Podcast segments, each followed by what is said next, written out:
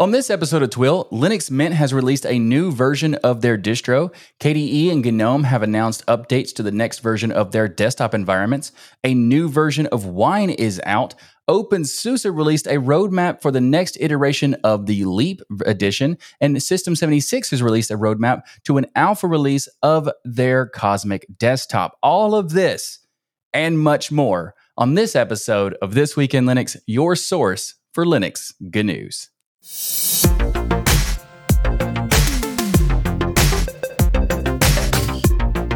This episode of Twill is sponsored by Linbit. More on them later. The Linux Mint team have announced the latest release of their Linux distro with Linux Mint 21.3.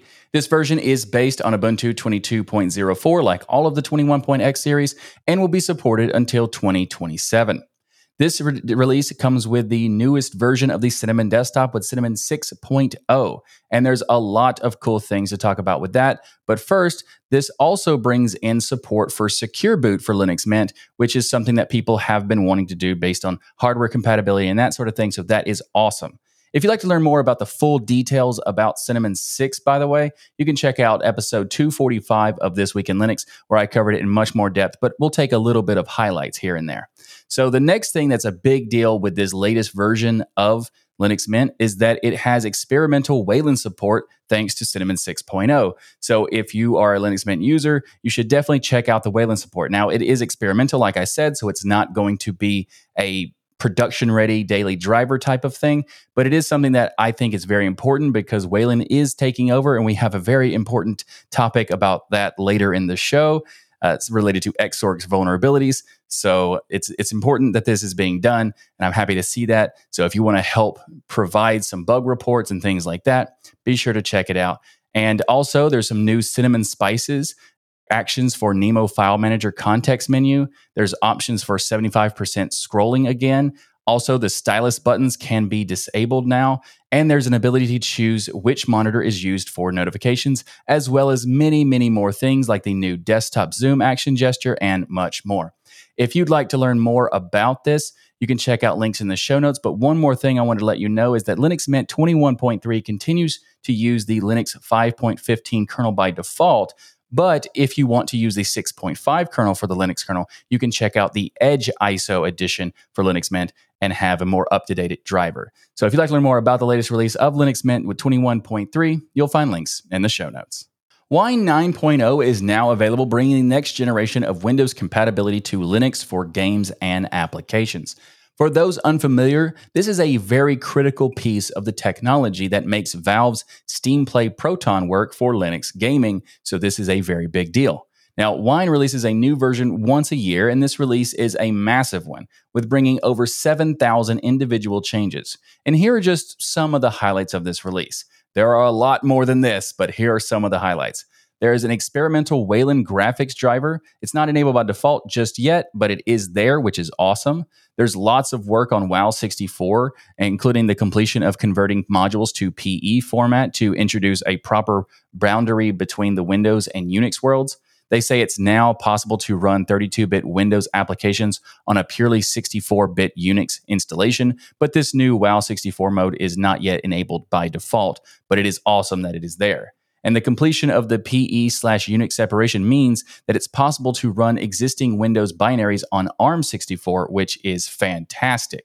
Now, the Vulkan driver support uh, also has been updated to version 1.3.272 of the Vulkan spec. And various optimizations have been made to the core Win D3D or Wine D3D and the Vulkan backend. A number of GD, GDI plus functions are optimized for better graphics performance and much, much more, like the Windows Media Video or M- WMV Decoder DirectX Media Object is now implemented, which is fantastic. And just the list just goes on and on. Like there's lots of internationalization improvements, including updates for Unicode and better support for native Windows IME implementations. And just there's just so much stuff. And these are just some of the improvements, and there's a lot more to check out. So if you want to learn more about the latest release of Wine 9.0, you'll find links in the show notes. The KDE team have announced the winner of the wallpaper contest for KDE Plasma 6. And this is called the Sun slash Comet wallpaper. And it is a very, very nice looking wallpaper. There's a light and dark mode for night and daytime usage and it just it looks really really good. And there's a lot of great submissions that didn't get chosen. If you check out the page for the finalists you'll see even more as well as i'll have a link to the entire forum section where you can check out all the submissions because there is just a ton of really good stuff. Like hex world and the waves submissions are really cool. And i mean make kind of makes sense if you think about it because if you're having a contest for wallpaper then you you sometimes will get some good suggestions. But if you add a prize of the framework laptop you might get a lot more submissions. And so that was a really good idea on KDE's part. Also, something to talk about with KDE is that Plasma 6 release candidate is now available for testing. What does that mean? Well, you may have heard of the term alpha and beta, but you might not have heard of release candidate because it doesn't happen that much in like the public eye it happens in public, I mean, but most people don't really talk about release candidates because it's right before the release. So you have maybe one or two release candidates, and then you have the final release. So it's basically 90% ready. And I am very excited because we're basically a month away for the next edition of the overall improvements of KDE Plasma because this is not just a new version, this is a whole new branch. And I am super excited. Now, KDE Plasma is now available uh, as a test. But again, this is a release candidate, so it's not technically ready. Uh, this is something I'm super excited about. And for people who are not familiar, there's uh, Qt 6 support in this, Wayland by default, floating panel by default, accent colors in the header bars now, double click by default, which is fantastic, a revamped task switcher, the desktop cube is back, and just so much more. I am very excited about the new version of KDE Plasma. I can't wait to use it. And um, yeah, I guess that's it. I'm just I'm going to go download it right now. I will just do bug reports. I'm not going to run as a daily driver probably. We'll see. Who knows? If you'd like to learn more about the latest release of KDE Plasma's release candidate, you can check out the links in the show notes. Speaking of releases of desktop environments that are not quite ready, let's talk about the latest release of GNOME 46 with the alpha release. So again, this is not actually ready. It's far from ready actually because alpha means it's just usable now to test out, but then there's going to be a beta and then release candidates and then the actual release. So it is pretty far off. So GNOME 46 Alpha has a lot of cool highlights to talk about. So we have the headless remote logins via GDM, a new terminal emulator app called Prompt, a new offline documentation app called Biblioteca, GTK4 ports for Swell Foop and uh, settings, as well as headless GNOME Classic session support, built in support for WebP images, which is really nice, as well as JPEG XL is now being the default image format for backgrounds. Now, we'll cover GNOME 46 in much more depth in a future episode, but if you want to try out the alpha again, just a quick warning it is not ready for production use. It is just for bug test, bug reports, and testing like that. So You'll find a link in the show notes. But there's something from GNOME that I'm even more excited to tell you about. So let's talk about the new job that was posted by GNOME Foundation. The job post says that the GNOME Foundation is seeking qualified candidates for an open software engineer position. I freaking love this. This is awesome news. Okay, maybe I should back up a bit about why I'm so excited for this to happen, why a job post is that exciting for me? No, because it's not because I want the job. I'm I'm a coder, I guess, but not I'm far from a software engineer. I would definitely not call myself that. The reason I find this exciting is that I think this is the first time the GNOME Foundation has ever done this by posting a job for development or software engineer. Open source is an amazing concept, and I love the idea of it. But there has been this theory in the ecosystem that organizations should not pay developers to work on things because you want them to enjoy their work. So you let them work on whatever they want instead of specific work tasks. And I understand the basis for this and I agree to some level, but I've always had a little bit of disagreement because I think so much more can be done if the volunteer developers who love the project weren't spending their spare time on it, which equates to what, maybe 10 to 20% of their time at best. Instead, pay them to work on the project they love and get 100% of their work time. That would be fantastic. I mean, I know there are pros and cons to both approaches, but up until now, I don't think anyone has tried it exactly in these kinds of organizations. And I, now it looks like GNOME is doing that. So I hope more projects take this into consideration as something worth trying. KDE. And I think this is going to be really good for GNOME, and I can't wait to see what happens. If you'd like to learn more about this news, you'll find links in the show notes. This episode of Twill is brought to you by Linbit.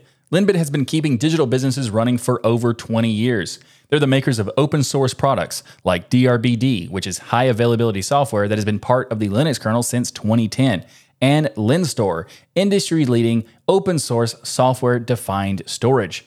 Linbit has an active presence in the open source community as well because they collaborate with the community to help identify and build new features to their products. Linbit provides enterprise grade software that runs on a variety of platforms without vendor lock in, which is really cool because no matter what your OS is and no matter what kind of hardware you want to use, including off the shelf hardware, you're good to go with DRBD and LINSTOR. And also with DRBD and LINSTOR, you can have high speed replicated block storage in almost any configuration, whether it's Kubernetes, Apache Cloud, or OpenNebula. There's even DRBD proxy for long distance replication. Linbit provides really awesome services like DRBD, and DRBD is a really good way to make sure you have good data recovery and backups. And if you ever have like a cluster with multiple nodes and one of those nodes fa- fails, you can have rest assurance that the backup nodes will have the data that you want. So if you're interested in checking out any of the software from Linbit, I highly recommend it. So go to linbit.com to check it out. That's L I N B I T.com. Pulse Audio 17 is out, and while most modern desktop Linux distros have migrated over to Pipewire for audio management, not all have, and even Pulse Audio is still very important, even if they have. Pipewire replaces Pulse Audio, but it also doesn't because Pipewire is still using Pulse Audio in the back end, and Pipewire sits on top of it. It also sits on top of Jack and ALSA and that sort of stuff. So Pulse Audio is still relevant, Pipewire just makes things much, much easier to use. So let's talk about the highlights of the latest release of Pulse Audio. It now supports battery level indications for Bluetooth audio devices, support for the Bluetooth FastStream codec, updates to ALSA UCM based setups, and much, much more. If you'd like to learn more about the latest release of Pulse Audio 17.0, you'll find links in the show notes. The System 76 crew has put out a new blog post outlining the work ahead toward their upcoming alpha release of their new Cosmic desktop environment and the eventual release of Pop! OS 24.04, which is expected to happen over the summer. So we don't have a release date for the alpha just yet, but it seems like System 76 is planning for the new Cosmic desktop to be included in the next release of Pop! OS, which is 2404 later this summer. So it's probably before then we're going to get the alpha. For those unfamiliar, Cosmic is a new desktop environment being developed by System 76 for their own Pop! OS distribution. It is written from scratch using Rust, libcosmic, and the Iced toolkit. They say that the goal for the Cosmic DE alpha is to feel like a complete product, albeit with some features still to come. The remaining work is divided into three phases remaining features, design matching and bug fixes, also then bug fixes, documentation, and ISO files. Uh, I am very excited about this because the Cosmic Desktop looks awesome. It looks super featureful, and I can't wait to play with it. In addition to this news about the alpha release, they also talked about updates related to the current development of Cosmic, and there has been a ton. They outlined a lot of improvements for the Cosmic Terminal. They have been working on a CLI utility for managing displays, similar to xrandr on X11, which is awesome. A screenshot tool, a hybrid graphics mode for multi GPU setups, window tiling improvements, floating window stacks, and much, much more. And I'm very, very excited to check out the Cosmic Desktop, like I said. So when the alpha release happens, you can absolutely expect me to try it out and make a video about the experience. So be sure to subscribe to my YouTube channel to learn more about that. Or you can, in the meantime, check out the links in the show notes to learn more about what's coming with the Cosmic Desktop. OpenSUSE Leap 16 will be coming, which is rather expected, but what Leap 16 will be, that's changing. We got word this week that Leap 16 will be based on SUSE's Adaptable Linux Platform, or ALP, or ALP code base, which is essentially an attempt to make an enterprise immutable OS. Leap 15.6 is expected this June, and Leap 16 is expected next year around maybe June 2025. They say in the announcement, based on SUSE's new adaptable Linux platform codebase, OpenSUSE Leap 16 will combine the benefits of an advanced enterprise server distribution and user friendly maintenance and security that is a hallmark of the Leap series. Leap 16 is aiming to strike a balance between a cutting edge and traditional Linux operating system emerging from SUSE's development of ALP and initiatives to effectively integrate community packages. The transition to Leap 16 is not just a numerical step up, but it symbolizes a significant path forward in technology and user experiences. The future of OpenSUSE Leap is based on the innovative concept of SUSE's adaptable Linux platform. If you'd like to learn more about the news related to OpenSUSE Leap 16, you'll find links in the show notes. So, Unity is back in the news for something stupid, and that is banning VLC from the Unity store. Now, to be fair, this also happened during this same period of time that the old CEO was in power. It's not a new thing. This happened in mid 2023. So uh, it's, basically the same kind of nonsense. Uh, hopefully, Unity is better now with the new CEO in charge and all that. But uh, VLC was banned from Unity store, and this results in some really cool news that we're going to talk about in a second. So they started distributing binaries on the Unity store for the open source VLC for Unity integration back in December 2019. The integration essentially was a bridge between the Unity game engine and the VLC media player engine or me- multimedia engine, allowing to build your own media player based on VLC technology inside of Unity based games. Both Unity through Mono and libVLC are highly portable, so this is, makes sense to make this possible for a cross platform integration but they received an email in August of 2023 that said, Hi, VideoLabs. Thanks very much for your submission. The packages VLC for Unity for Android, UWP, and Windows have been deprecated. We have received a report that these packages have dependencies that are licensed under LGPL, which is in violation of Section 5.10.4 of the provider agreement. Based on our investigations, these packages will not be reinstated onto the asset store. We apologize for the inconvenience. And then after the apology, they had months of slow back and forth over email trying to figure out uh, something to go along with it, like a compromise, including offering to exclude LGPL code from the assets. But Unity basically told them that they're not going to welcome them back to the store ever and ban them, even if they were to remove all the LGPL code from the Unity package, which, what?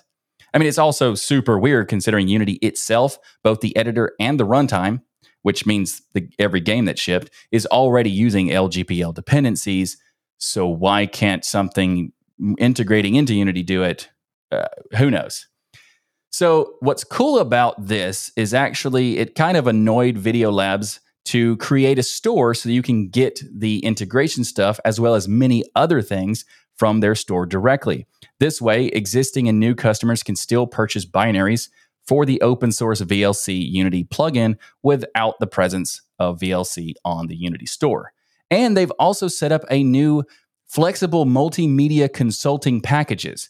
I'm not exactly sure what they do with that, but you can purchase hours to have consulting directly with the VideoLabs people, which is a company that was built by people who were working on Videoland. And that's awesome. VideoLAN, not land. I think I said land. Anyway, this is a fantastic idea, both helping VideoLAN to and VideoLabs to create uh, funding for the development of VLC because I don't know how it was making money before. And this is awesome to see. If you'd like to learn more about this news, you'll find links in the show notes. One of the reasons the Linux ecosystem is moving to Wayland is the state of Xorg in regards to potential security issues. Xorg is basically spaghetti code that at this point no one can fully be an expert in. It is a constant cat and mouse game of finding and patching issues. To start 2024, on a note that helps prove that point, another six security vulnerabilities have been found within the Xorg server, and these same issues affect XWayland too. These vulnerabilities are a mix of heap buffer overflows, out of bounds memory accesses, SELinux context corruption, and others. Wayland has been known to be the replacement for years, but it has currently been over 15 years of development for Wayland, and we're still waiting. I hope we can make that switch sooner rather than later. If you'd like to learn more about this news, you'll find links in the show notes. Data breaches seem to be happening all the time, every day at this point, and I have another one to tell you about this week. The innovative laptop company Framework has announced that they experienced a data breach. But this one is interesting and how it happened. Kind it's also kind of a facepalm worthy, but not on the side of Framework. Because on the bright side, the breach was not caused by Framework themselves, but rather one of their vendors. And shockingly, it was because of a phishing attack against their accounting partner, Keating Consulting. The reason this is shocking is because it's an accounting partner, and that you would think that they're more better at attention to detail. But the email sent out to the affected customers say that Keating Consulting accountant was tricked by a threat actor impersonating Framework CEO into sharing a spreadsheet containing customers' personally identifiable information associated with outstanding balances for Framework purchases. The data included in that is full name, email address, and the balance owed. Now, Framework says to note that this list was primarily a subset of open pre orders, but some completed past orders with pending accounts, accounting syncs were also included in this list. But based on the comments in the forum thread, it seems that people who completed their transaction even in 2022 were still on the list for some reason because they also received the email. So that's sort of confusing. They did cover that in the thread later on with a reply, but it's still still confusing. I'm I'm covering this here on Twill for two reasons. Now, two reasons. First, because since the exposed data includes the names of customers, their email addresses, and their outstanding balances, it could potentially be used in phishing attacks that impersonate the company to request payment information or redirect to malicious websites designed to gather even more sensitive information from those impacted. So I wanted to offer a warning to be on the lookout for these kinds of things if you are a customer Framework. The other reason is because Framework handled the issue rather well, letting everyone know as soon as possible. But, well, this accounting firm really stepped on its own feet. An accounting firm is supposed to, in my opinion, have a very good attention to detail orientation, but uh, Framework says that they will be requiring them to have mandatory phishing and social engineering attack training, which is great. Although my instant response was, shouldn't an accounting company already be doing this? I suppose not, but hopefully this is a sign that makes uh, other, or it's a sign and a warning to other accounting companies and all companies to do phishing training because not everybody is aware of what signs to look for and things like that. But overall, this is good. And Framework also goes on to say that we are also auditing their standard operating procedures around information requests and we are additionally auditing the trainings and standard operating procedures of all other accounting and finance consultants who currently or previously had access to customer information. Though I would say any consultants or any other company that's a vendor that has access to this information would be good to have a auditing of sorts. So this is how important it is to make sure you treat all incoming messages with scrutiny. I used to wear the fact that I never got phished as a badge of honor, proudly telling people whenever the topic came up and then, then finally it happened a couple years ago, and I let my guard down for one second. And in my defense, this was a phishing attempt on a Steam account to steal worthless in game items. So I didn't really care that much. And I was tricked because they used an account who was already on my friends list to contact me, which that kind of lowered my guard because I already knew them. So it was much more effort than just email asking for a spreadsheet, but still, always keep your guard up when a random message asks for anything to be sent. Now, even if the message is asking for me to tell them the final score of a game between the Bucks and the Nuggets in the NBA, I'm still not sure if I'll tell them. If you'd like to learn more about this news, you'll find links in the show notes. It has been a very, very long time since I thought about the madness that was Adobe Flash. At one point, I was writing articles for How To Geek about watching Netflix on Linux due to how much of a nightmare Flash was.